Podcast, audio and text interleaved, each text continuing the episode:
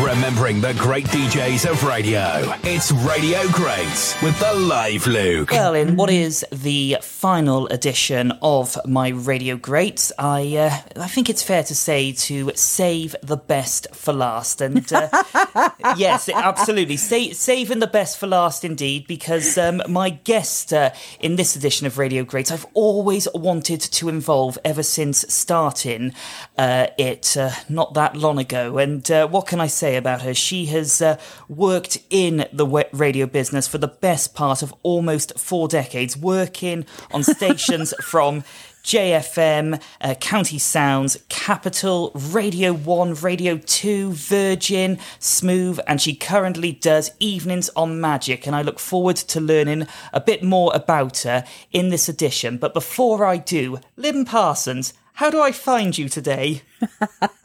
you find me standing up. Well, actually, is it all right to say we're doing this quite late at night um, because it worked well for both of us? Um, I've got a hot chocolate, uh, but I am standing. Um, I'm down the bottom of the garden. Uh, in the home studio where I've worked since the beginning of the pandemic. And um, I'm quite chilled because I've just finished a show um, which means I'm sort of a bit more relaxed now. Very happy to be here. Well, it's an honour to have you uh, today, Lynn. And uh, for the past um, 35 years, you've been on stations across the country. But going back to the beginning, how was it you developed the radio bug? Well, I lived in a big house in Tooting Bec with um, three lots of family. So um, my grandmother, my parents, and then there were three of us. I've got two brothers. And all I can tell you is um, my earliest memories are listening to my parents play Frank Sinatra, Frankie Vaughan. There was always music on in the house. But more than that, we all had our own radio in our own bedrooms, so our individual bedrooms. And we would listen to different radio stations, but we would all come together at night. And we would often, when I say we would all come together at night, our radios would all be tuned. There'd be a sort of echo um, because there were four floors to this house, and we'd all be listening to BBC Radio London. Um, yeah, it was BBC Radio London. Um, and there was Tommy Boyd. There was Jeremy Beadlebum. And I call him that because that's what he called himself on the radio. Uh, Robbie Vincent. And it was talk radio. So we're not talking about talk radio like LBC. This kind of talk radio doesn't really exist anymore. So we're not talking about BBC Radio 5 Live, which is all news news based. They did have a news on the hour and many of the presenters were news journalists but they were much more involving the audience. So they'd just give them three or four subjects and then people would ring up and say, Oh, this happened to me once. Or so it was much lighter. And you can imagine if we were children, it would have to be a bit lighter. I don't think that we should all have been listening to heavy news all night, but we all went to sleep listening to the radio. Pick up your phone and join in the fun on 353 Sunday nights are made for you with Beetlebum and all the crew. It's quiz and competition time. You better not leave your brains behind. A sense of the ridiculous comes in fine. Stand by your radios or get in the line to Beetlebum. So when you mentioned that it was sort of lighter, let me give you an example. So if you've got Jeremy Beadle presenting, he might say, um, tonight we are going to talk about the time that you were out in the street and you thought you knew someone, you started talking to them and then realized halfway through the conversation it was actually a famous person. So it would be that kind of thing as opposed to let's talk about what the government are doing, da da da da da da. So n- nothing like that, nothing heavy. So it was very light. And then I always remember um, that Capital was the big music station. I was, you know, living in London, but Capital was the station that pulled me in as a child. And my first experience in radio was hospital radio. And I heard on Capital Radio one Saturday afternoon someone say they're looking for volunteers at Hospital Radio 9 in Tooting, which, you know, as soon as I heard Tooting, I went along. So you you you start uh, volunteering with hospital radio uh, in Tooting, mm-hmm. um, and then um, I, I, never realised this before that um, after cutting your teeth with hospital radio, you begin your radio career with pirate radio. Well, I did the chart at the hospital radio station, and so it was down to me because I was not working at that point. I probably would have been fifteen there was a record shop, very famous record shop. I discover lots of other broadcasters knew it called Goodness Records at Tooting Broadway Station. It was right beside there. And I used to go in and see a man called Brian Anthony. And when I was buying my own records, I'm the one that would go in and go, I've heard this song and it goes la la la la la la la la la. And they'd go, Oh yeah, I know which one it is. But I went in and said, How do you feel if we talk about you on hospital radio and say you've given us the records in just loaning us the top 20 every week and then we'll bring them back to you and look after them. And um, the owner Anthony, uh, Brian Anthony said to me, well, you can do this. Yes. So he, that's how we met and then he ran JFM. So I guess about a year after that, he said, I'm looking for someone to work on this radio station. How do you feel about it? And it, do you know what? Pirate radio was extraordinary. In those days, pirate radio was extraordinary and it really was. Um, I don't think I realized that we had police looking for our air. I mean, police don't have time to do things like this now, but I don't, don't think we realized that people were actually looking for aerials and where we were broadcasting from. Um, I think it just was great fun and I love the music. Um, so that's how I got into pirate radio. But I mean, I could tell you a million funny stories about doing it from um, somebody's bedroom in a flat in Kingston and then uh, them changing it to someone else and changing it to somewhere else. And there was a guy called Steve Walsh um, who had a massive hit with the Fatback Band, a cover of the Fatback Band's I Found Loving many, many years ago. And he was larger than life. That's the most polite thing I think I should say. And um, we were moved to a garage somewhere in Clapham. And in order to get into the studio, there was a fake wardrobe. And I do believe now Steve Walsh isn't with us anymore. And he was a very lovely man. But I do believe I once went in there and Steve Walsh couldn't get out of the wardrobe. it was that kind of thing. Egg boxes on the on the studio walls, you know, to keep the the sound dead in the studio. many many funny stories. Oh, brilliant! But, but but am I right in thinking when you when we when we talk about pirate radio and JFM, wasn't this at a time when uh, the pirates were seeing a revival? Well, you see, because I had always listened to radio, but I had not worked in radio, I don't think I realised that we were breaking. I think I was quite naive to it all. I just thought this is fantastic. I can play songs and I can talk. I should say to you that um, when I was at school, I was so it was O levels rather than GCSEs, which does age me.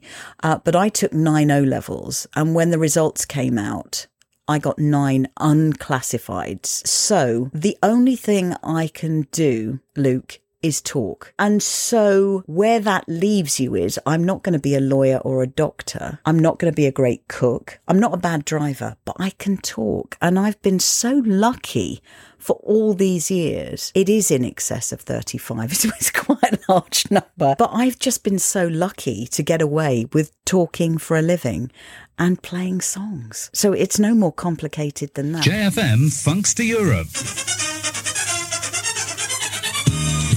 Yes, on Tuesday, May the 15th, JFM presents a fabulous funk cruise across the channel.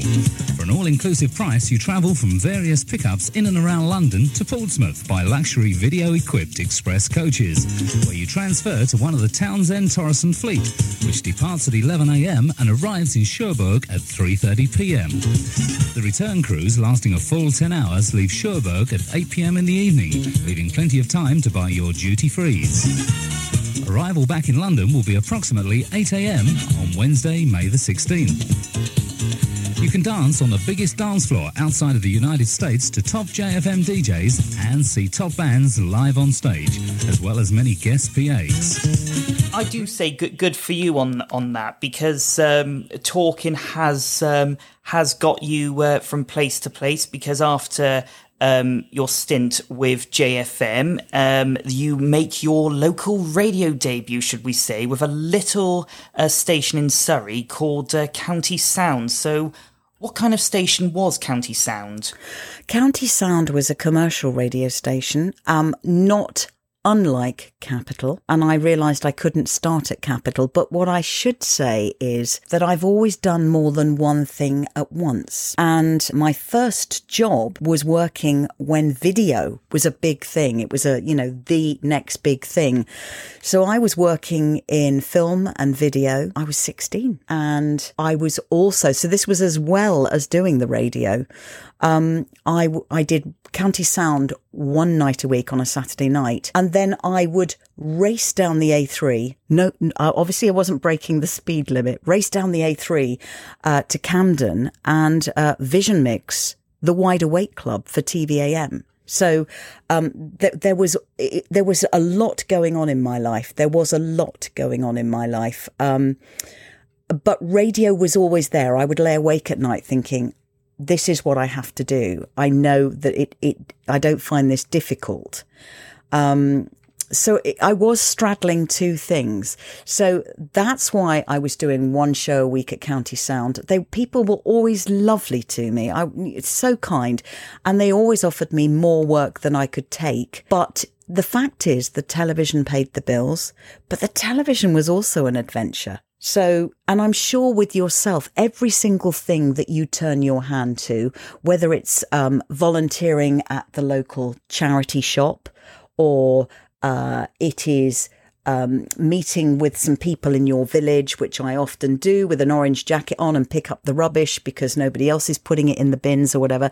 Every single thing you do in your life is connected and it all brings they, they call it a rich tapestry of life, don't they? But everyone you meet has something to you can you can learn from them. And I think that because I had a television career going on as well, it was less scary doing the radio. I think. Do you understand where I'm coming from on that? I, I do. Yes. Yeah. I it do, wasn't yeah. all my eggs in one basket, and I was always surprised when people asked me to come back. But of course, it was an adventure. It was always an adventure, and I'm always looking for an adventure. I'm still looking for an adventure. Oh well, no, that that's that's the most important thing about having adventures and that. And um, I mean, the TV stuff sounded a lot like a lot of fun. And then also, as you were saying, doing the show with County Sounds. Can you remember that first show you did with them? I do. I remember very well. It was Mike Powell that was in charge down there.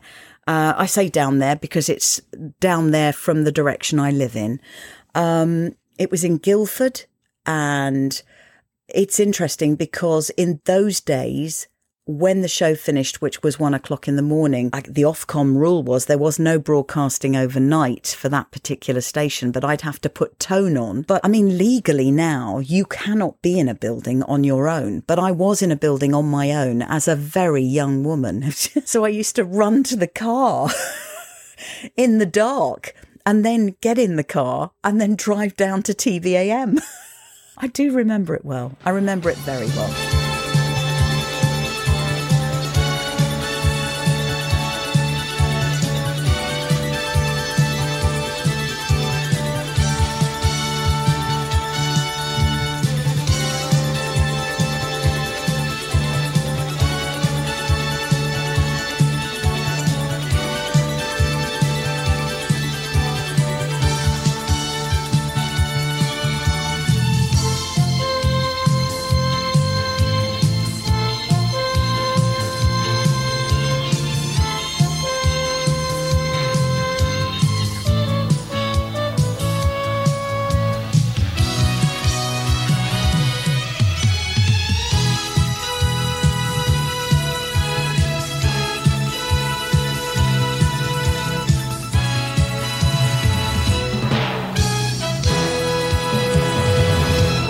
You you also talked about earlier about wanting to get to capital. That did come about because in 1987, after cutting your teeth in Guildford, and as well as that, uh, the stuff with TVAM, then you make the big move uh, down to London with uh, Capital Radio. So I've got to ask, how did this uh, the Capital Dream come? The Capital Dream came because I was vision mixing for the Wide Awake Club and they needed a new presenter. The way the auditions worked was that every 15 minutes they had someone booked in. So I think we had a day of I was I was just vision mixing, uh, day of people running into the studio, and Tommy Boyd was presenting. So once again, I'd listened to him as a child.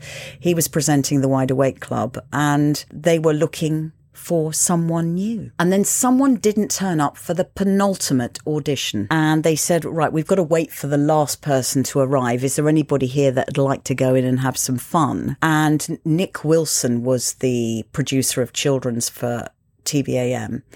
And lots of people through the talk back in the different departments went, Oh, Lynn Parsons, get out there, go and have some fun. And I looked at Nick Wilson and I said, Shall I go and do it for a bit of fun? And he said, Yes. And as I left the gallery, he said to me, Have as much fun as you like because you're not what I'm looking for. And that was it that was it. So you're you're almost given a bit between the teeth, aren't you?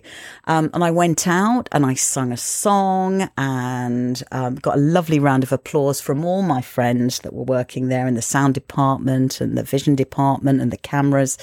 So I knew everybody behind the cameras as well. So it once again, you're not in a fearful position, which makes it a, a little bit easier. And when I walked back into the gallery, Nick Wilson said, the job's yours. Do you, do you want the job? That was fantastic. And I said, no, I don't want the job. I don't want to be seen on television. That's not my thing. I'd like to work in radio. So he said, come and see me for a cup of tea. So I went to see him for a cup of tea and he said, okay, have you done some radio? I said, I've done a little bit of radio, yes. And he said, where would you like to work? And I said, Capital. And he said, I'm going to have a bet with you then.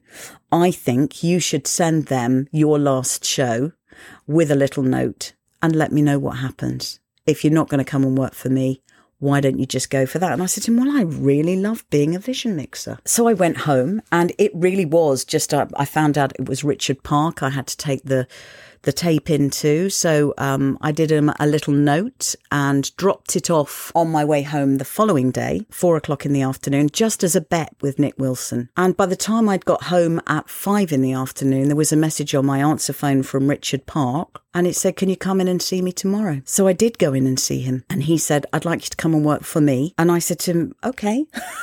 Uh, but he said to me, I want you to give up vision mixing. And I said, No, that's not okay. That's how I earn a living. And it was a very strange thing. I was very in control, and I think I was in control because I was straddling television, where I had a good reputation as a vision mixer, and I wanted to be in control. I didn't want to be out of control. So I went home and I thought, you know, that didn't go so well. It did, but it didn't. And then a week later, there was, uh, if you were to check through the archives, you'll find there was uh, Margaret Thatcher was in government, and there was a massive industrial dispute at TVAM, and we were locked out of the building. And Richard Park rang me and he said, You're not working as a vision mixer anymore. Will you come and work for me now? And I said, Yes, I will. so there you go. That was a, a, magical, I, I don't know what, what you would call it. Um, the timing, the timing was just extraordinary. 10 past 1 in London, Simply Red Stars. And from summer 1980, Bob Marley and the Wailers, they were jamming. Wednesday night into Thursday morning on 958, Lynn Parsons. Around the world in 60 seconds. Ahead of that, the Love Parade, 1.30 through 2. It's currently 2.36 degrees in the centre of town, and the Westway is closed. Minus 2.27 out of town. The outlook for Thursday, hazy sunshine, 10, 50 degrees the expected high, and the Westway is closed That magical timing, but um, at the at the same time as you, as you said, it was sort of when he initially asked you, it was sort of the rock. It was you were sort of between the rock and the hard place, mm. but in a in a positive way because. Mm. here's here's the station that you wanted to work for uh, all your life, and it did uh, come true. So I, I have to ask, can you remember that first show you did with Capital? I do. My first song that I played was "When Will I Be Famous" by Bros. um, it was at midnight on a Friday night. It was it was very exciting. It was just very exciting. And I, have got to I've got to ask, being in Euston Tower, that has always sounded like a lot of fun. And seeing the the pictures of uh, all the uh, all the the jocks that have been there. Unfortunately, of course, Euston Tower is no longer there. Um, but I, I I have to ask, did you ever have the fortune of meeting Kenny Everett? I did. I did, and he was an extraordinary human being. He really was, on and off air. Uh, he was what they would call an introverted extrovert. He was extrovert and superb just amazing on the radio. I mean, just my favourite for lots of reasons. Off air, he was the shyest person in the entire world. And it was just a joy to be in the same building as him. I, I have to ask about working at Capital. What was your highlight with them? Oh, that's impossible to say. That is impossible because being there, it's where my heart was. Uh, that's not to say I didn't enjoy my time at Radio 1, but I'd never listened to Radio 1 before I went there. So I did didn't, I lived in London. So Capital was what I grew up with. And it was what made my heart sing. Everything about it. So not just the people there, it was the experience of playing records, playing CDs, which of course I don't do anymore. Um, it was just the whole experience. I did get to interview some really fantastic artists like Billy Joel, Michael McDonald, uh, Al Jarreau. Uh, in fact, I think I did my first interview. I think the first interview ever at Capital. They sent me off with a tape recorder to interview Cliff Richard. And I couldn't, I didn't even know how this tape recorder worked. And Cliff Richard was lovely to me. He, he knew exactly how it worked because he'd done so many interviews before. Billy Joel. I mean, who gets a chance to sit down for a couple of hours and talk to Billy Joel? That was just joyful. And uh, one of my listeners sent me a copy of the album The Stranger, and I had that with me for that interview because I'd said on air I was going to be talking to Billy Joel. And interestingly, uh, Billy Joel signed that album, and it is on top of my piano as I speak. Ah, oh, fantastic. And I have to ask, when you did interview him, was he sitting at a piano? He wasn't sitting at a piano. In fact, he was sitting in one of the back rooms, which was not very rock and roll at Capital and was not as confident as I could. Because I was, you know, you're always uh, worried at that early stage, you're always worried that you might ask the wrong question. Um, and it wasn't like that at all. It was very much a meeting of minds. I'd done my research and he was very gentle, very introverted again. You know, we're talking about Kenny Everett being an introverted extrovert. And I would say the same about Billy Joel. I think if I had sat at a piano and talked to him, he might have been a bit more confident because that's where his comfort zone was. 118 in the capital. And this morning on Breakfast Bids, Karen Perry from Essex won her weight in pound coins, which is £6,109.9 pence. she said she was nine stone. I tell you, I'd have told them I was 20 stone and sat up all night eating cream cakes. Oh, that's only me. Tina Turner, The Way of the World, and the East Side Beat with the Christopher Cross classic Ride Like the Wind. Well, the talked about Capital and, and the fun it was there and, and growing up not listening to Radio 1. I actually remember Mick Brown and Tim Smith because they've done one of these yes. podcasts before and they said about because Capital was so big and powerful, Radio 1 hardly existed in London. But December of 1991 arrives and you make the move from Capital to Radio 1. Um, of course, Radio 1 being, as it was then, the nation's favourite. But Having not listened to Radio 1 uh, growing up, how did the Radio 1 gig come about for you? Two words Jackie Brambles. Jackie Brambles had been my friend at Capital and we stayed in touch and I'd leave her little notes at Broadcasting House because she moved across there before I did. And when Radio 1 were looking, she called me and said, would you like to come in and talk to Johnny Beerling? And I said, yes, because you, you'll go in and talk to anybody, won't you? you uh, I'll have a conversation. With, I'm having a conversation with you, Luke. um, so I went in to talk to Johnny Beerling, and of course, you know, you you you kind of have to make these decisions. You you kind of have to make these decisions because things come along. Well, somebody once asked me what my favourite line from a song was. And when I was a little girl and I used to listen to the radio, every Christmas Eve, Elton John and Rod Stewart would do a live show at the Hammersmith Odeon. So that was something I had listened to. And Rod Stewart did a song, and even now I heard it on the radio the other day, and I can't turn it off. I it, you know, if I'm if I'm sitting in the car and I arrive somewhere, I have to listen to the end of this story, and uh, it's the killing of Georgie parts one and two. And I don't know if you know the song, but it's such a powerful piece of music. It really is. And I heard it literally last week after Popmaster with Ken Bruce, and it took my breath away and it makes me cry. But there is a line in it which is never wait or hesitate. Get in, kid, before it's too late you may never get another chance. And you know, I, I, can just say, you know, because I'm a little bit older than you, as these opportunities come up in your life, you know when it's the right thing. You just do. You know when it's, it's like when Richard Park said to me, I'd like you to stop being a vision mixer at TVAM and come and work for me. That didn't feel right.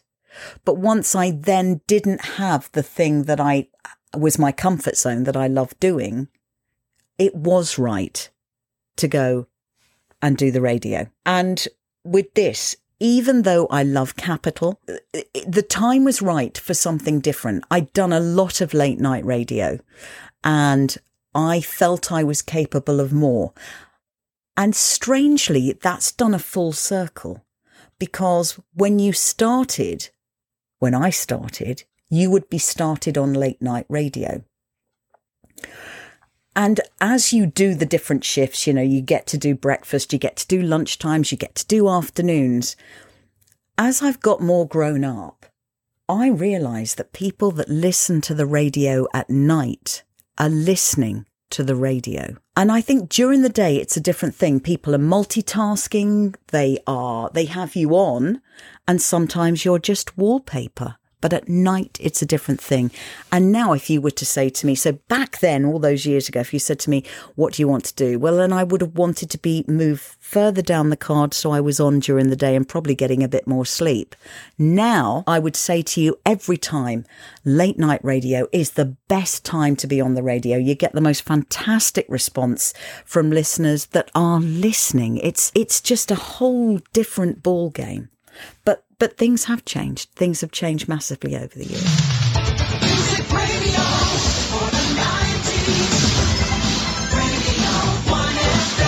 December 29th arrives and uh, your first show, it's Weekend Overnight. And mm. uh, how excited were you? I think it was very different to Capital. Capital had been my dream. This was going to be a whole different ball game. So a lot of the people that listened in London had a London accent. So when I was at Capital, I answered my own phones. I didn't have a producer. I could move the songs around. Um, there was a whole CD rack, and you could go, oh, look, you know what? I could play the Doobie Brothers here, or I could play Prince, or I could play a little bit of Ian Dury and the Blockheads. When I got to Radio 1, it was the same situation. And in fact, can I say that I picked every single one of the songs I played at Radio 1 in those days? So you had to build a, you'd built a show and, you know, I just got a bag of, of music with me that I loved, which was a, a great place to be in. But I was also answering the phones myself. And suddenly I was open to a whole new world, a whole new world where the callers were from Scotland, from Wales, from Northern Ireland. It was just a much bigger audience. The coverage was a much bigger audience, you know. Um, and of course, the road shows opened up as well, which meant, and I hadn't done this, I'd not travelled. I didn't, I'd never been further than the Isle of Wight. Suddenly, I was on Radio 1 and there were nine weeks of road shows, and you would go out and you would cover the whole of the UK. I went to places I'd never heard of and saw the most incredible beaches in the UK. The whole experience at Radio 1 was uh, so the Capital One was an explosion of loveliness, and going to Radio 1 was an explosion of loveliness with bells on. Um, and I was working with broadcasters that I really didn't know very well. One of the first people I met was John Peel, who was a joy. I mean, just a complete joy. And I couldn't work out why I'd never heard of him. So I'd gone from being quite uh, naive and and narrow in my knowledge of other people on the radio. I knew what I liked, and it was all London based. But that's because I hadn't been offered this before. And suddenly there was so much to learn and so many incredible characters like Annie Nightingale, like John Peel, like Simon Bates, like Steve Wright. You know, the list goes on and on.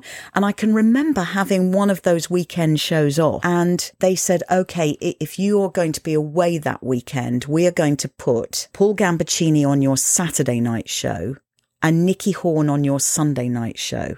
And that blew my mind completely. I just thought, how can these guys who are just extraordinary be covering for me? It was, it was just a whole new world. It really was. And I learned so much. I loved it. I, it was like dying and going to heaven. It was amazing and dying and going to heaven because you mentioned you weren't familiar with all the presenters but am i right in thinking from your capital days because you said jackie brambles was there was fluff freeman and pete tong also at capital when you were there or or they moved on to no they were and of course darling fluff was he straddled the bbc that's that's very much a Kenny Everett expression, isn't it? Uh, Fluff also straddled the BBC and commercial radio.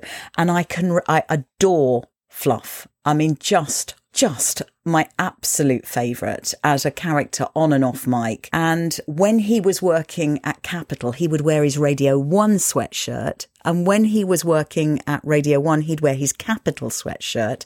And when he left Radio 1 and went to do some classical work, he would, he kept his office People adored him. He kept his office and he would still come in and you would hear opera. You would hear Madame Butterfly being played so loudly in that office.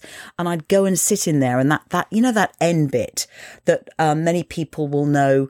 If you don't know opera, you will definitely have seen the end of Pretty Woman, where that's being played as he climbs up with the rose between his teeth to rescue Julia Roberts. I sat there and listened to that for the first time ever with Alan Freeman. And it was a crackly old recording.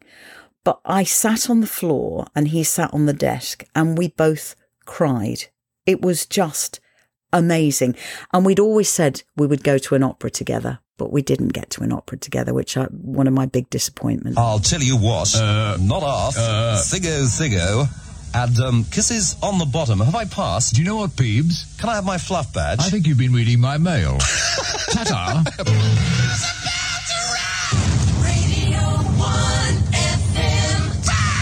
Within the first five months of joining the team, as you mentioned, uh, you were doing the road shows uh, coming coming around in the summer, but then also you were doing uh, travel for other high profile shows, including, it must be said, you were uh, deputising for Sybil Ruscoe on the Radio 1 Breakfast Show. It was Simon Mayo, and they said, Would you like to do the travel for us? Because we are looking for someone to do the travel, but would you like to do it whilst we're finding someone? And I said, I will do it for you whilst you're finding someone. But a bit like driving a car. Do you drive, Luke? Uh, do you know, I'm. this is going to sound embarrassing. I don't. Okay. I passed my driving test a couple of weeks after I was 17. And to this day, I cannot bear to be driven. I like to drive. So there have been many opportunities for me to go on as a co host with people. And I choose not to because I'm not, I wouldn't be a very good navigator. For, for a start, my sense of direction wouldn't be great, but I do like to be in the driving seat. I really like to be in the driving seat. Over the years, I've done, you know, at the BBC when they do um, something over Easter or Christmas and they'll do a rundown of the top 100 of this, that, or the other. You would do it with another presenter. You would broadcast with another presenter and flip flop. Um, but often the other presenter would say I'm driving the desk and that that doesn't sit well with me. I'm I'm happy to share occasionally. So, Dianne Oxberry had done an incredible job on the travel with Simon Mayo and then she got a fantastic offer somewhere else and she left and they were really disappointed and they said, "Would you do it till someone else comes along?" And I said, Yes, I will. So I did it for a short time. It was a, a, just the most. I had two stopwatches, and you would do one recording, and you wouldn't know how long it was going to be. And it was in a studio full of people. So that Simon Mayo's breakfast show would have lots. Of, you'd have producers, you'd have other people contributing, not just travel. And I would sit there, and they'd go right we've got three minutes on this song, and I'd have a stopwatch in one hand and I'd do a national bulletin. And then I'd have a stopwatch in the other one, and I would have to make sure that that was the same length. I wouldn't have a second chance of recording it um, for London. And um, so we would one would go out recorded and one would go out live and then they'd finish on a jingle and it was like jeopardy it was like jeopardy doing it so that was once again another fabulous lesson, but it wasn't something I wanted to do full time. Jamiroquai, Too Young to Die from the album Emergency on Planet Earth, spending its second week at number one, selling almost a third more than the album at number two. Up one for Rod Stewart, Unplugged and Seated from it, Hot Legs, the 1FM album chart. We take into account sales right up until midnight last night to bring you the chart that reflects what you're really listening to you, you did the travel, and then you and then of course comes is it Lynn Parsons' mega hit and the One FM album charts. Oh, the album chart was amazing. I worked with a fantastic. I've used the word fantastic too much, so let's just think. I worked with an amazing producer called Syra Hussein, who I still know to this day. Uh, we both got grown up children. We both kept in touch. Um, and I remember her first day at Radio One, and she'd come straight from university. And they put her with me, and I'd never really. Uh, I had some lovely producers, but no one had ever gone. Do you know what? That's really good that you do that. But she was quite critical. She'd go, I think you should try this. I think you should try something else. Why don't you try something else? Have a think about it. And it kind of rubbed me up the wrong way to start with. But in the end, we got some great shows because we're all learning, aren't we? As I said to you earlier on, it doesn't matter whether you open the door and speak to the postman because your dog's barking or, you know, you speak to the receptionist at the dentist. We've all got something to pass on to someone else and and there's an exchange that goes on. You learn from everyone. Um, and Sarah was joyful to work with. So that was on the album show. Amazing. You say about le- learning and all that because um, I've because at, at, this time I think Claire Sturgess was also doing the rock show, and she, she was. Oh my god, I love Claire Sturgess with a passion. I love that woman. oh, and and you know Sturgess did did a did an early radio greats with me, and she was saying about working on the rock show and having to learn on the job, uh, yeah. coming straight from um, uh, Simon's shows, and yeah, it was. Um, but October of 1993 arrives, and uh, Johnny Beerling leaves and is replaced by Matthew Bannister. That's um, right. And you, in turn, are moved from weekend overnights and succeed Bob Harris as host of uh, the weekday overnights. Mm. And I have to ask, during that period, um, seeing uh, the big beasts like Fluff, like Simon Bates, like Bob, DLT, all um, move away from Radio One. Was it what? What was that change like? Well, the thing I would say is, um, the one thing that is guaranteed in life is change. Nothing lasts forever, and I think that is why it's good to be in the now and appreciate what's around you. I felt like it was a family and our family were being broken up and there was a television crew outside and that they they often, when they make documentaries about Radio One, they, they show this bit of me looking a little bit miserable, which is unusual because usually I'm wetting my pants laughing. Um, I'm a big giggler.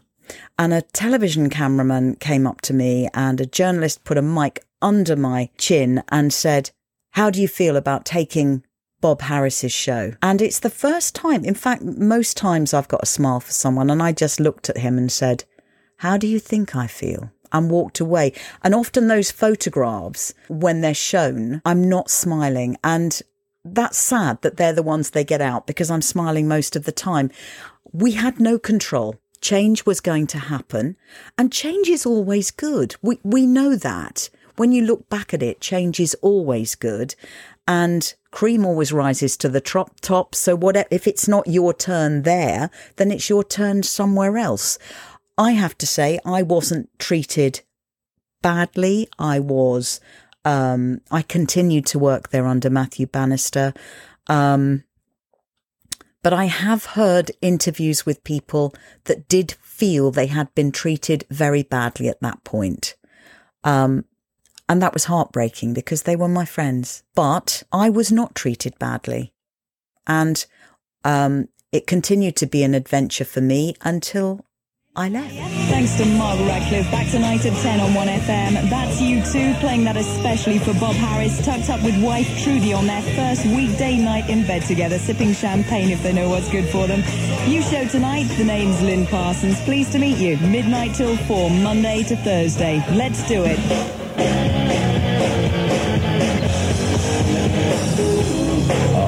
Time at Radio 1 has always sounded like fun, presenting programmes, going to the road shows, and um, also conducting the final interview with Peter Cook. Yes, that was just joyful too. And I mean, I I know you. I know, like when I asked with Capital, and you said it was very hard to pinpoint a, a highlight. Would you say it was the same with Radio One? It was very hard to pinpoint a highlight there. Yes, it was. I think it was four years for me there, and we laughed all the time. Do you know? I heard an interview on the radio this morning with Julia Roberts and George Clooney because they're doing a film together, and they were talking about having worked together before and all the tricks they'd played. And I think when you are with, I mean, what what better position to be in that you absolutely love what you do, you feel in your comfort zone. For me, talking but you are also surrounded by people that you feel safe with, that you have come to know as your friends, as your family, extended family. I think the highlights are always that we laughed. It's music. It's fun. It's what it needs to be. If you're not having a good time, then the listener can hear you're not having a good time. And if you're not having a good time at anything, whatever you do for a living, whether you are a dentist or a commercial pilot or if you're not enjoying it you shouldn't do it should you? Um but i have always enjoyed it at radio 1 i've i've heard people say that they had miserable times there i can only put my hand on my heart luke and tell you i absolutely loved every moment And loving every moment is vitally important in, in any ra- in any radio station you work at. But the 24th of March 1996 arrives and you do present your last Radio 1 show. And I, I have to ask, was it hard to say goodbye? No, it wasn't hard to say goodbye. Um, and the reason was, and you know how, if, if each one of us look at our own lives, in or out of radio, there is always something going on. There's movement. As I said to you, change always happens. Um, I'd got a very big belly at the time and had always been told I couldn't have a baby. And suddenly I was pregnant. So I left in March and in April I had the most beautiful baby boy, a miracle baby. And so that was my next adventure, my next reason to be, my next reason to laugh. That didn't mean I didn't want to work in radio again, but it also uh, would have been a bit of a problem doing all the hours I was doing. You know, sometimes you were doing seven days a week. Um, and it was uh, very important to me having been told I couldn't have a baby and then suddenly have this precious thing to spend a bit more time with this precious thing. What is really funny is, and I remember this vividly, um, the people that I worked with were very sad that I was leaving. And so I had my baby in April. And then I got a call a week afterwards and they said, road shows start. road shows start in July. And I went, I've got a baby now. And they went, so? And I said to my husband, what do you think? And he said, what do they want? And he said, I said, they want me out there for every, for nine weeks. And he said, I said, I can't do that. And he said, why don't you go back and tell them you'll give them the first and the last week and they'll need to find someone else. So I did the first and the last week of the road shows, even though I wasn't on air there. And it was just, it, it you know, you, I still felt wanted. It, it wasn't a, it wasn't a bad end. It was just a change. It was just the next chapter. His Royal Purpleness Prince with Peach and Rush, Spirit of Radio on 1FM. So what's in store tonight? Well, there's the Erogenous Zone Part 1 at 12.45, where we slow things down for your further listening pleasure. Just after 1, we'll review three new entries on this week's album chart and ask you which album you'd most like to hear a track from every night this week. And at 2.15, the Time Tunnel provides you with a chance to win a 1FM CD clock. At 2.45, the Erogenous Zone Part 2, and at 3.15, your chance to win the top 10 albums in the UK on the format of your choice. Stick around if you can.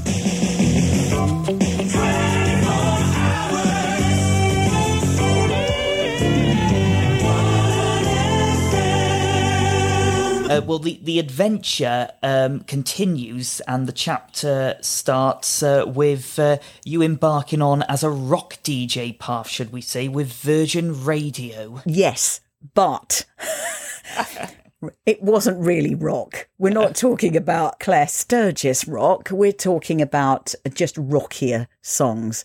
Um, and even the Virgin radio that exists now, or the absolute radio that it became, it's just rockier songs. So it's not heavy rock. It's not planet rock. I had my baby and I was very happy. But my husband said to me, listen, I think, you know, that's what make your heart sing. And they are looking for someone to just do weekends at Virgin. So I went in to see Mark Story.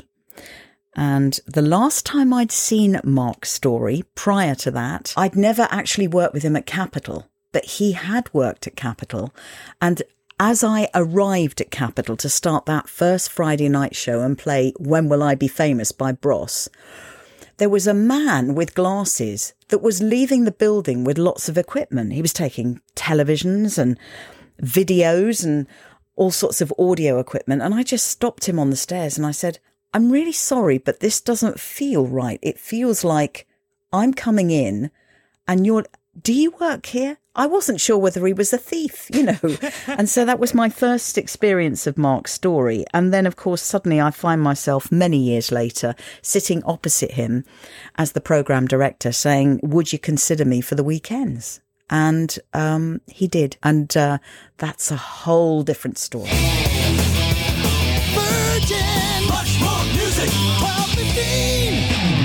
Two years with Virgin, and then in 1998, you um, make a return back to the BBC. This time, uh, you're on BBC Radio 2. Now, over two years since you were with the BBC, Radio 2, like Radio 1, had gone through some rapid changes. But what was it like to be back with the Beeb? I used to drive home after my Virgin show listening to Michael Parkinson on Radio 2, and his interviews were incredible. There was, I think I preferred the radio interviews. I mean, he did some incredible um, television interviews as well, but I think the radio interviews were far more intimate because you were listening to what they were saying and you didn't have the visuals to distract you. And I heard an interview with Paul McCartney. And I thought, this just is. And I've always been someone, so if I see someone that's across the road from me that I don't know, that's wearing a fantastic outfit, I will walk across the road if I've got time and say, do you know, that is an amazing outfit. You look incredible in it. And I've never thought that I couldn't approach anyone. So I wrote to Michael Parkinson and said, that was just wonderful to listen to on my way home from my work. I didn't say what I did. I, you know, I didn't expect him to know anything about me. And I also wrote, I found out who was the uh, program controller and it was a, a man called Jim Moir. And I wrote to him and said, "Y- y- that, that kind of radio is just treasure. It's real treasure.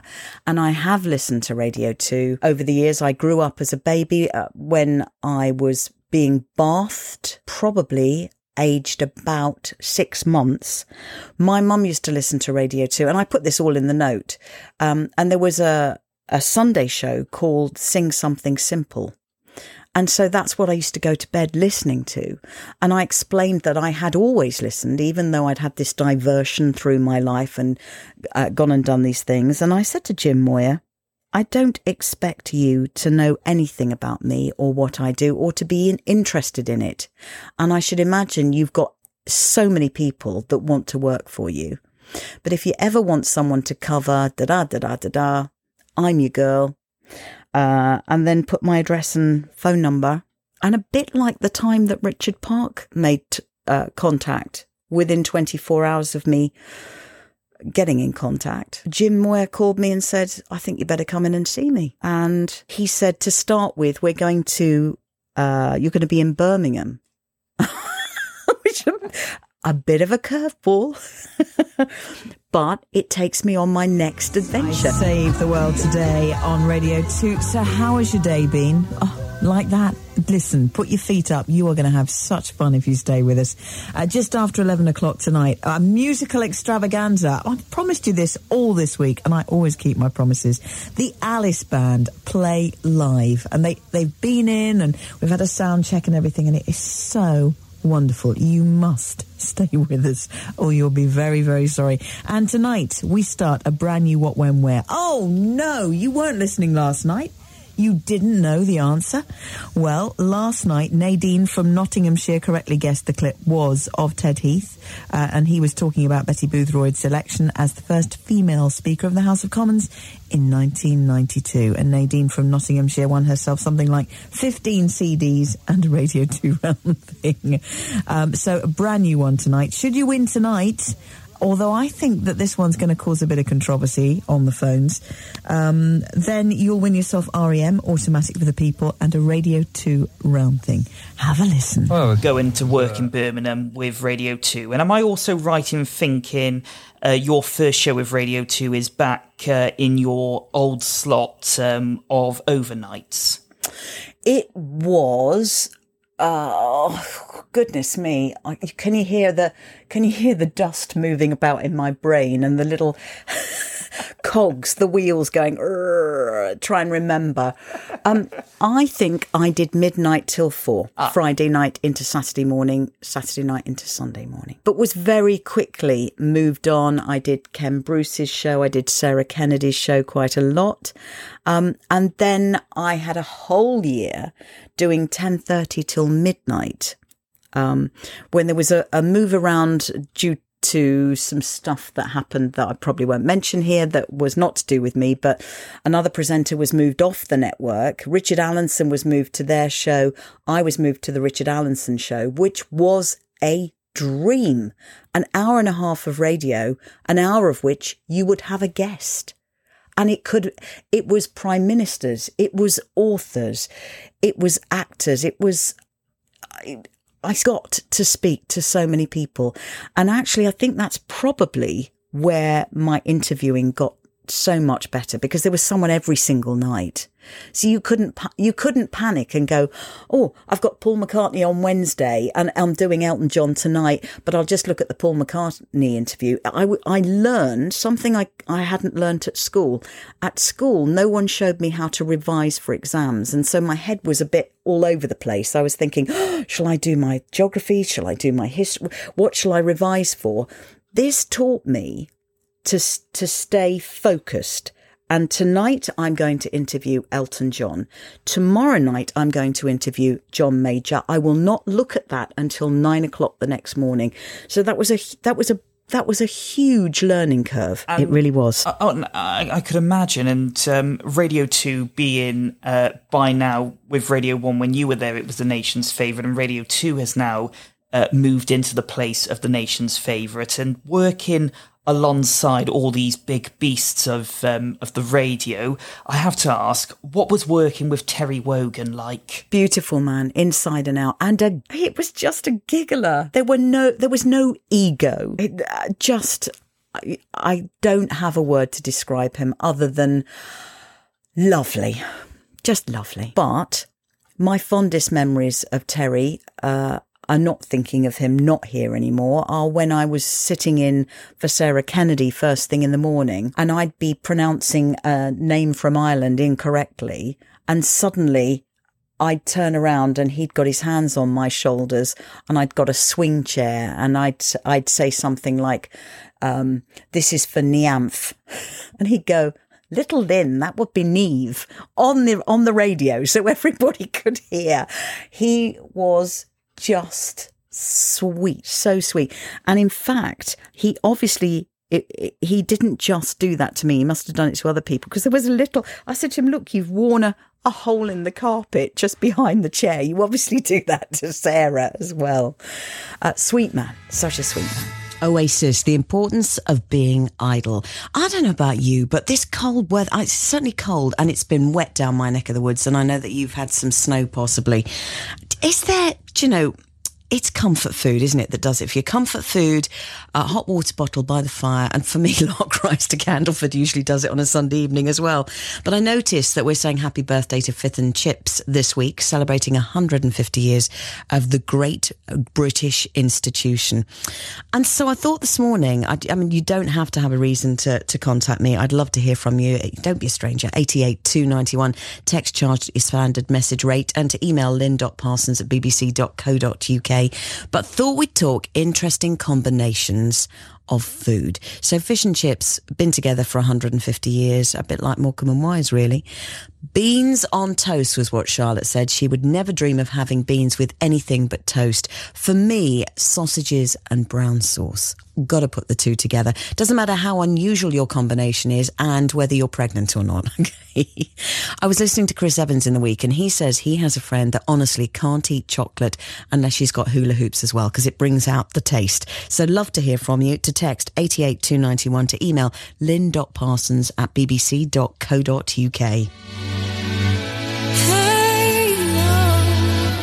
with Radio 2 um, up until around about 2012, on and on and off, covering other shows. But then in 2007 arrives, and you join the lineup of Smooth Radio in London, uh, where you begin a seven year journey with the station. So, what was joining a new station like Smooth like? Well, it was the starter of uh, Smooth. It was in Castlereagh Street. I had, I'd not actually left Radio 2, so I was straddling, again, there comes that word again, straddling them both. I was very poorly in 2006, so I didn't work for a year, and that was because I couldn't work. I'm very well now, but I wasn't very well then. And I probably didn't think I was going to make it, and I probably didn't think I was going to work again. And when I was given the all clear, they contacted me and said, the uh, people in charge at, at Smooth said, Will you come in for a, a chat with us tomorrow? It, you know, it's always tomorrow, it's never in three weeks' time. And I said, um, okay, but I haven't been very well. And they went, no, no, no, just come in, just come in and see us. So I went in to see them and they said, what's been going on? I said, I haven't been well, but I am well now, but I probably need to come in slowly again if you want me to do something. And they went, what are you thinking? And I said, well, maybe one show a week would be lovely. And so, um, I did a Friday night and then Gavin McCoy was the, uh, first program director there and uh, one of the funniest men I've ever met and one of the kindest program directors as well. he said to me, I'd like to come into my office. And I thought, oh, they didn't like it. And that was okay. That was okay. I just, I always think that there's another adventure. If that's not for you, you know, there'll be something else. And he said, you did a show. And I said, did you not like it? And he went, I absolutely loved it. And there's no way you can just do one show. And I said, well, actually, I think it's probably better for my life at the moment that I just do things gradually. And, and he went, no, no, no, no. I'd like you to do three Will you do Friday, Saturday, and Sunday? And I went very quiet and he said, We're not offering you enough money, are you? And I went, Hang on a minute, just hang on a minute. This is I'm just trying to catch my breath here. So I did go in and started with Friday, Saturday, and Sunday. And then um it was a different group of people I was working with. Once again, so much to learn. Um, and they were very trusting, you know, they were very trusting. So when we launched the station, they said, uh, okay, Lynn, you launch it 10 minutes before. And I said, what do you mean? And they said, you just go on and talk. And I said, will I have some music underneath me? No, no, no, just go on and launch the station. Once again, a curveball, but learning all the time. Worked with some very lovely people there, and including the very, very, very gorgeous Kevin Greening, um, who we lost in the middle of my time at Smooth.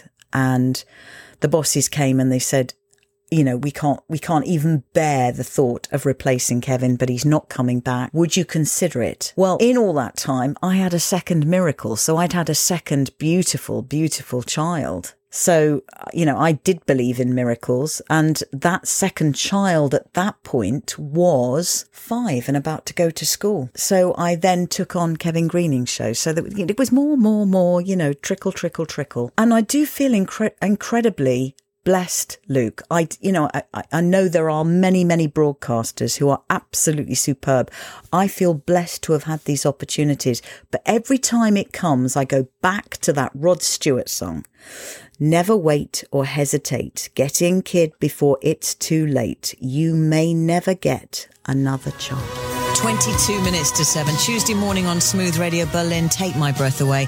Uh, most of the tabloids this morning carrying uh, photographs of David Cameron and Boris Johnson running. I mean, we've had a series of photographs with celebrities over the last few weeks cycling, uh, running here. But what's really interesting is that Boris Johnson looks just like Chris Tarrant in a beanie hat. An absolute ringer.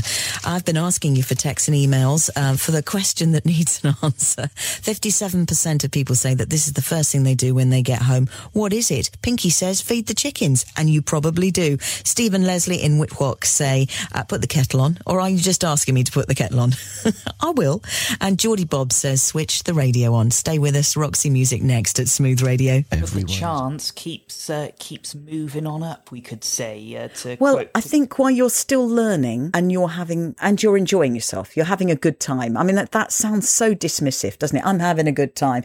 You could be having a good time and not learning. You could be having a good time and and full of ego. And by the way, there are some egos in our business, but actually not as many as you would be led to believe. There are people that just want to do a very good job. Th- There are absolutely, and, and but smooth as well as being a uh, was was continuing to grow because uh, you took over afternoons, as you said, uh, when Kevin uh, sadly passed away. But then two years later, as they are moving to a national brand, uh, you take on breakfast. Well, I did. And that was another straddling job because Sarah Kennedy came off of Radio 2. Bob Shannon had arrived there at that time. Um, because Jim Moir and then Lesley Douglas were at Radio 2 while I was there. Then Bob Shannon came and, um, Lewis Carnie, who worked hand in hand with Bob Shannon at Radio 2, said to me, um, I had just signed to do three months breakfast at Smooth before the arrival of Simon Bates. So he was trying to get out of a contract, you know, or finishing a contract somewhere. So I had signed the day before to do three months on breakfast in preparation for Simon. And Radio 2 said, Can you just do the Sarah Kennedy show until further notice? And I said, I think this was maybe September. And I said to them, I can do this until January. And they said, why not beyond? And I said, because I've already promised that I'm going to do breakfast at Smooth. And then a conversation can be had once Simon Bates arrived. But, you know, you can't, you can't, life isn't like that. Life isn't, you can't go, oh, I've had a, I've had a better offer because it wasn't a better offer. It was just a job I loved doing. So I loved doing the Sarah Kennedy show, but I also loved doing breakfast at Smooth. And I was constantly working and constantly learning and constantly laughing. And there's something about the straddling that comes back again. It's really nice to be straddling. BBC and commercial are completely different.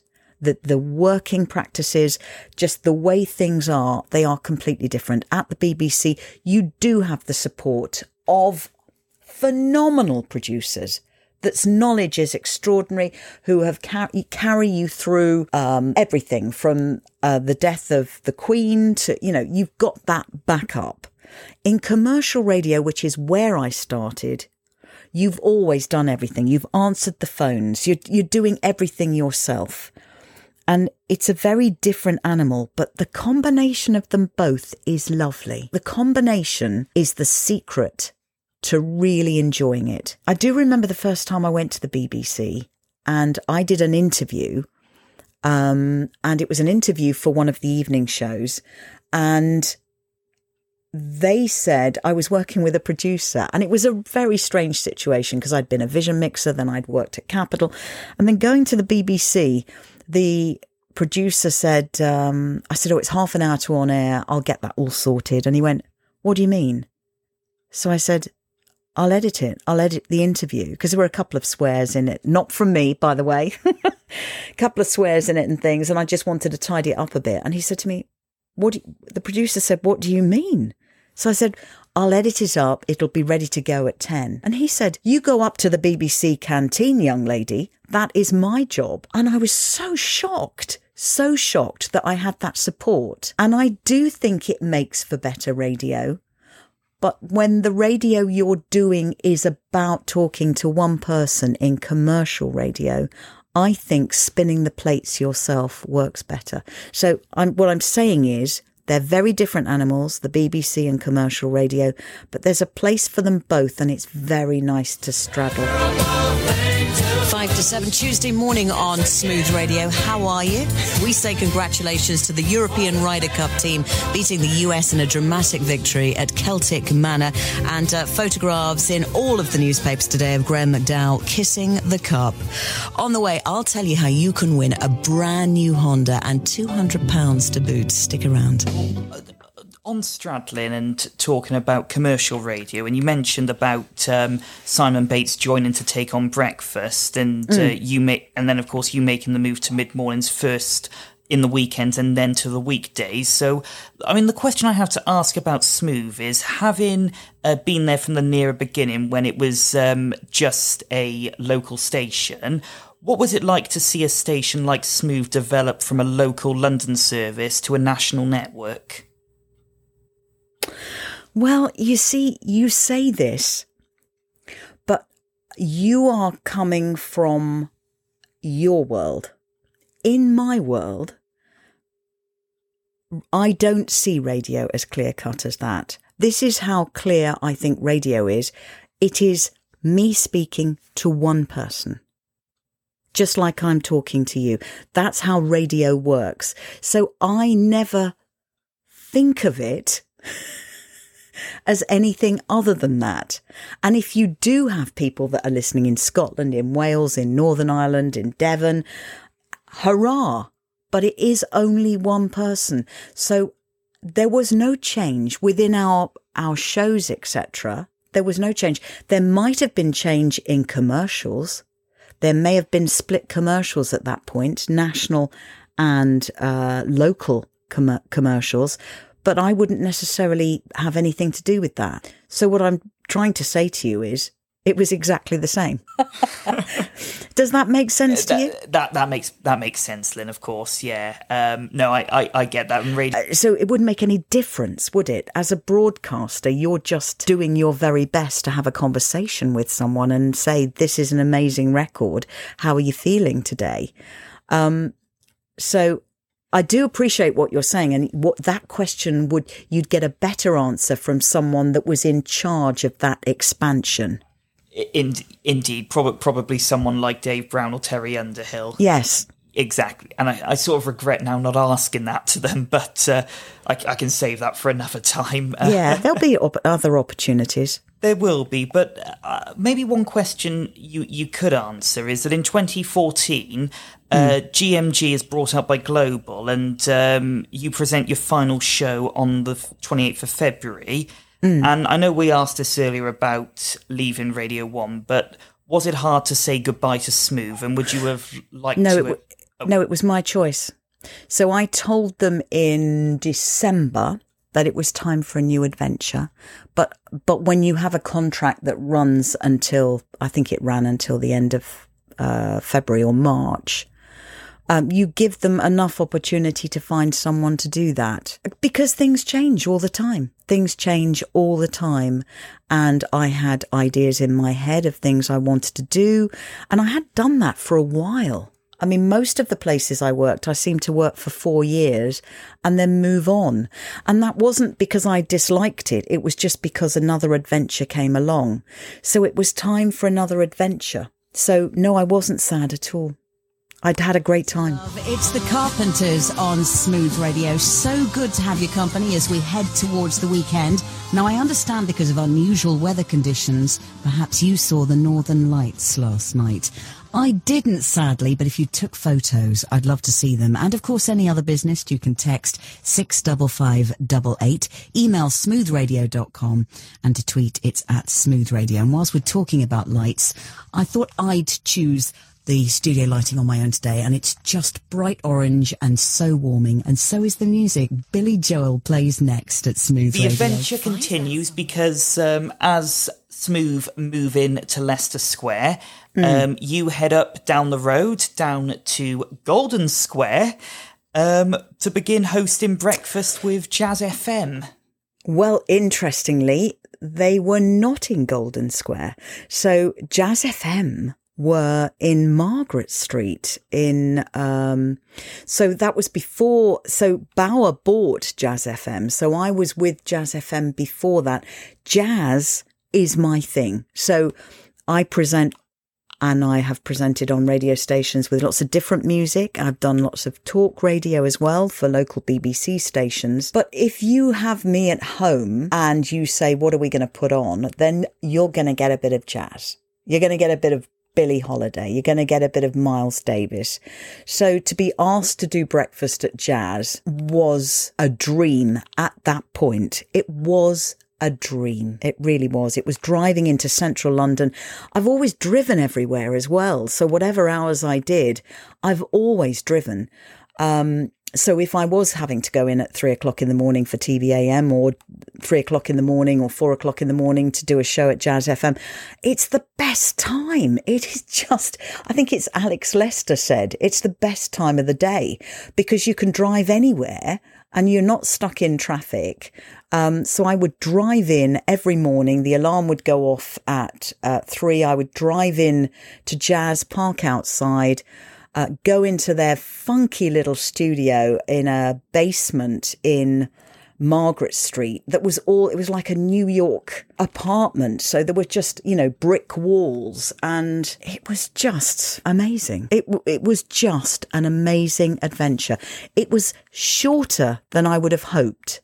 But once again, another adventure came along. Deni Hines, I got you back on Jazz Breakfast from her album, The Soul Sessions. I really recommend you uh, checking it out. Uh, you can buy it at bandcamp.com. Uh, and as I say, some great versions of Jill Scott's A Long Walk, Anita Baker's Been So Long, uh, Michael Jackson's PYT, but that particular song she wrote herself, I Got Your Back. Van Morrison, our headliner for Love Supreme this summer on Sunday night, plays After Your Travel at Jazz Breakfast. And that adventure comes in the form of Magic 105.4 when uh, you take over as the host of Mellow Magic in the evenings. Yes, I met lovely Tony Moorey, who is still at Bauer, but he's no longer in charge at Magic. And over the years, I'd had lots of different bosses. Uh, I think I mentioned Gavin McCoy, who is one of the most hilarious bosses I've ever come across and very kind as well. Tony was just very gentle and um, just sold me Mellow Magic. I mean, he just said, This is our flagship show, which it was at the time. Will you come and work for us? And there's just something about Tony that's so gentle and so respectful. And I say that to this day.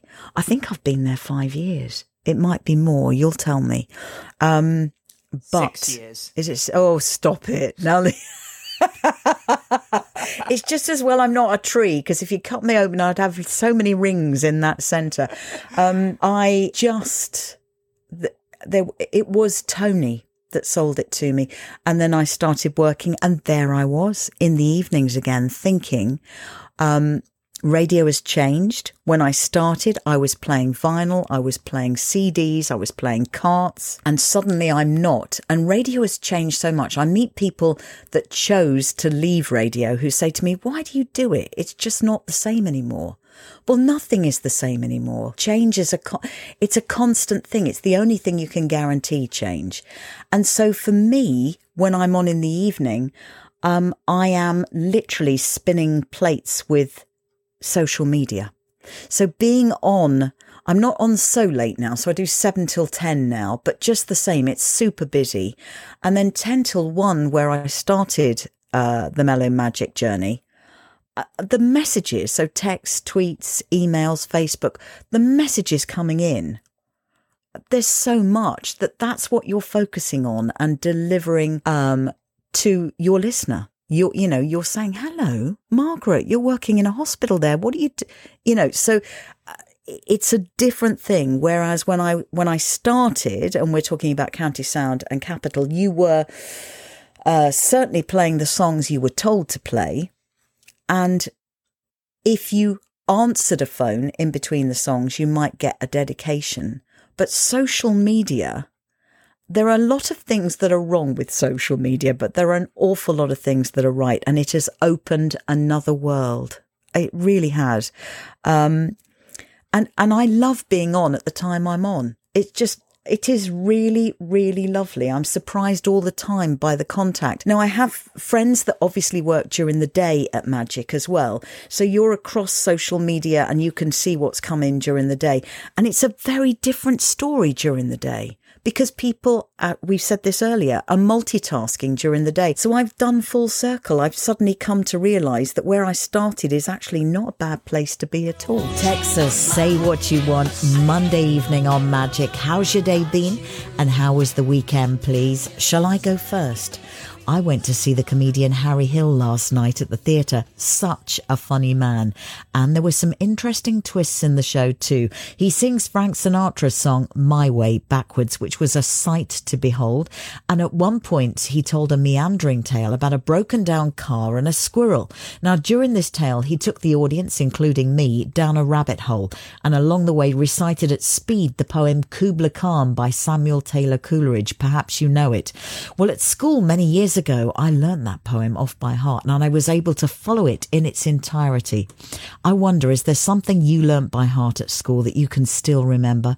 Whether that was poetry or a principle in physics or science, you get the general idea. It's over to you for Whispers and Windows now. If you're new to the show, welcome.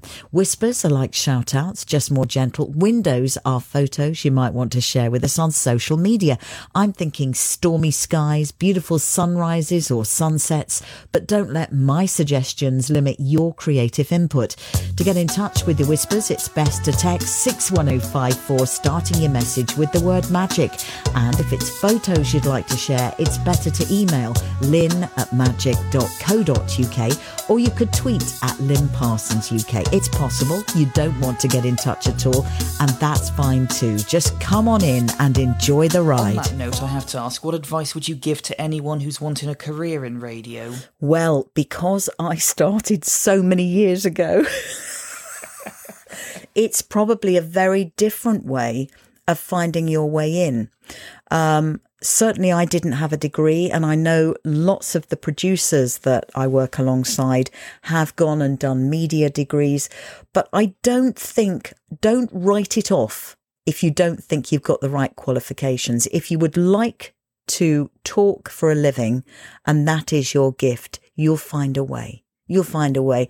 And if you ever, if there's anybody who's listening that wants to come and learn how to do it the wrong way, they're very happy to sit here with a cup of coffee in my studio and watch. well, I, I think I, I, think I'll take you up on that offer.